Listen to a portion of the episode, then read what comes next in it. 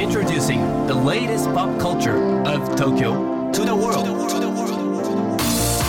New edition. New edition. New edition. New edition. Edition. Edition. New. New. Edition. Edition. Edition. New edition. 高野真也です。セレイナアンです。これからの時代を切り開くオルタナティブなカルチャーメディアニューとグランドマーキーによるコラボコーナーニューエディション。毎日ニューにアップされるさまざまなカルチャートピックスの中から聞けば誰かに話したくなるような、聞けば今と未来の東京が見えてくるような、そんなおニューなネタをピックアップ、ギュッと凝縮してお届けします、はい、それでは今日のニューエディション、まず最初のニューなトピックは答えのない問いを考え続けることを提案する、あ、共感とかじゃなくて展開催。7月15日土曜日から11月5日日曜日まで東京清澄白河の、東京都現代美術館で開催される、あ、共感とかじゃなくて、これ面白いタイトルですよ ね、 タイトル面白いよね僕もね気になって調べたんですけれども、オフィシャルホームページにね、見知らぬ誰かのことを想像する展覧会っていう風に書いてあったんですよ、でね、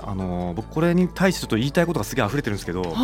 SNS がこうね今当たり前になったじゃないですか、いいねボタンとかあるでしょ、ある種なんかその記号化された共感になってるというか、なるほど、本当はもっとね複雑な感情のブレンドがあるはずなのに、ワンタップでハートを押すみたいな行為をみんながやってるっていうことで、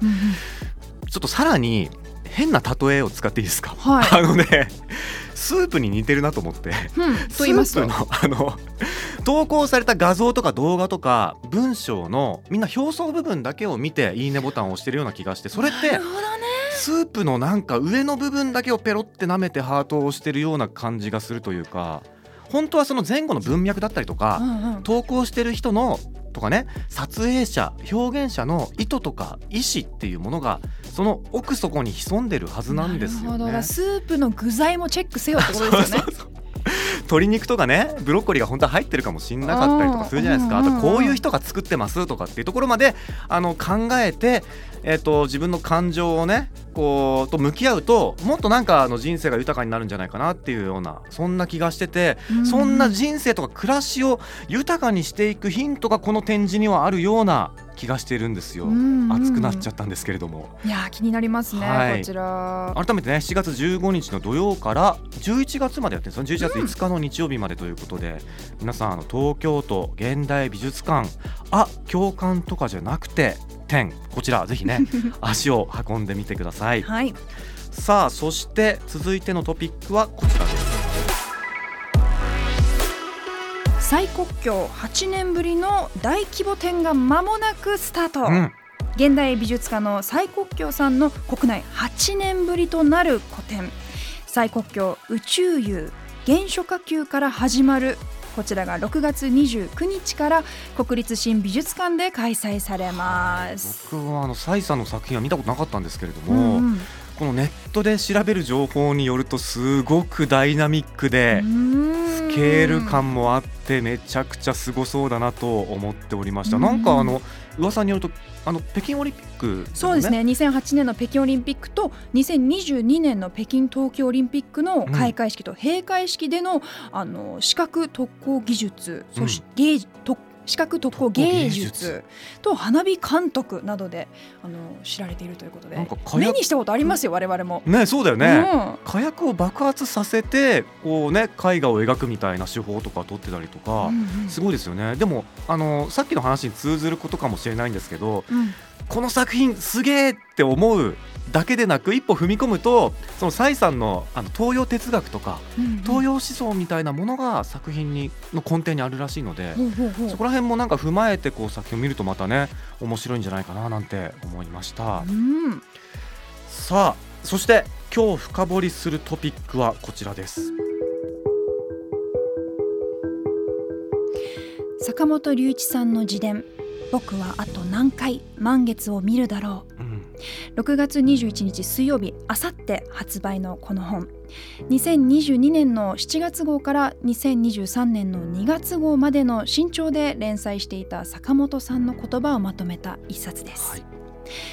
今日は坂本龍一音楽の歴史や YMO1978-2043 などを書かれたライターの吉村栄一さんにお話を伺いました。高野さん、セレーナさん、そしてリスナーの皆さん、こんにちは。ライターの吉村栄一と申します。今日は僕から、坂本龍一さんの新たな自伝、僕はあと何回満月を見るだろうについて、お話しさせていただきたいと思います。この本はですね、元々の連載を、坂本龍一さんの大事なご友人である編集者の大先輩ですね、鈴木正文さんが聞き手になりまとめられています。特に坂本さんは、2度目の癌を発表するまで精力的に世界中を飛び回ってまして、それがコロナで状況が一変して闘病に入るという、割とすごく目まぐるしいというか大変な時期を書き記されていて、これは坂本さんの活動と同様に社会における大きな変化の時期の、記録にもなっていると思います。この本の中の2013年12月のところで、東京芸大で特別授業を行ったというくだりがあるんですけれども、討論するだけで3時間を越してしまいヘトヘトにという、割と弱音が吐かれてて、そういうこともあったなと思ったのは、実はこの授業っていうのに一緒に、立ち会わさせてもらって、本当に3時間学生一人一人の話を聞いて、君はこれについてどう思う、これについてはどう考えるみたいな討論を30人、40人ぐらいの学生と一緒にやって、その後くたくたに疲れていたのをよく思い出します。そうですね。やっぱり最初に癌になった2014年、それ以降、もうずっと時間のことを考えられていたんだなということがすごく伝わってきました。時間というのは、要するにご自分の時間でもあるし、歴史という意味の時間でもあるし、いろんな本を読み、いろんな考察をして、作品に生かしていった。特に東北郵送決算の新曲をはじめ、新しい曲にタイムという言葉が入っていますし、田中泯さんが主演のオペラというかシアターピース、これもタイムというタイトルですし、ご自分に残された時間、あるいは、音楽の歴史、そういったいろんな意味での時間というものを真剣に考えてらっしゃった。時間に対する考察というのがロジックとパッションが一体となって、坂本さんの晩年の作品になっていったんだなということが分かりました。この本を手に取る方は、期待のアーティストの内面というのがこんなに赤裸々に書かれたものはないと思いますので、ぜひじっくり読んでみてください。以上、吉村栄一がお伝えしました。はい、吉村さん、ありがとうございました。もうタイトルだけでちょっとね、胸が締め付けられるというかね、そんなタイトルですけれども、本当に坂本さん、最後までアーティストであり続けたというか、ね、自分の人生、あとは大きな意味での時間、あと社会のいろんな問題と真剣に向き合っていたんだなと改めて思って、本当に脱帽ですよね。あとこれを読んでから坂本さんの作品とか、はい、プロジェクトに触れるとまた奥行きがすごく増すんじゃないかななんて思ってます、先日文庫化された音楽は自由にする、こちらを継ぐものとして、坂本龍一さんの晩年が綴られた自伝、僕はあと何回満月を見るだろう、こちら今週の水曜日6月21日に発売されます、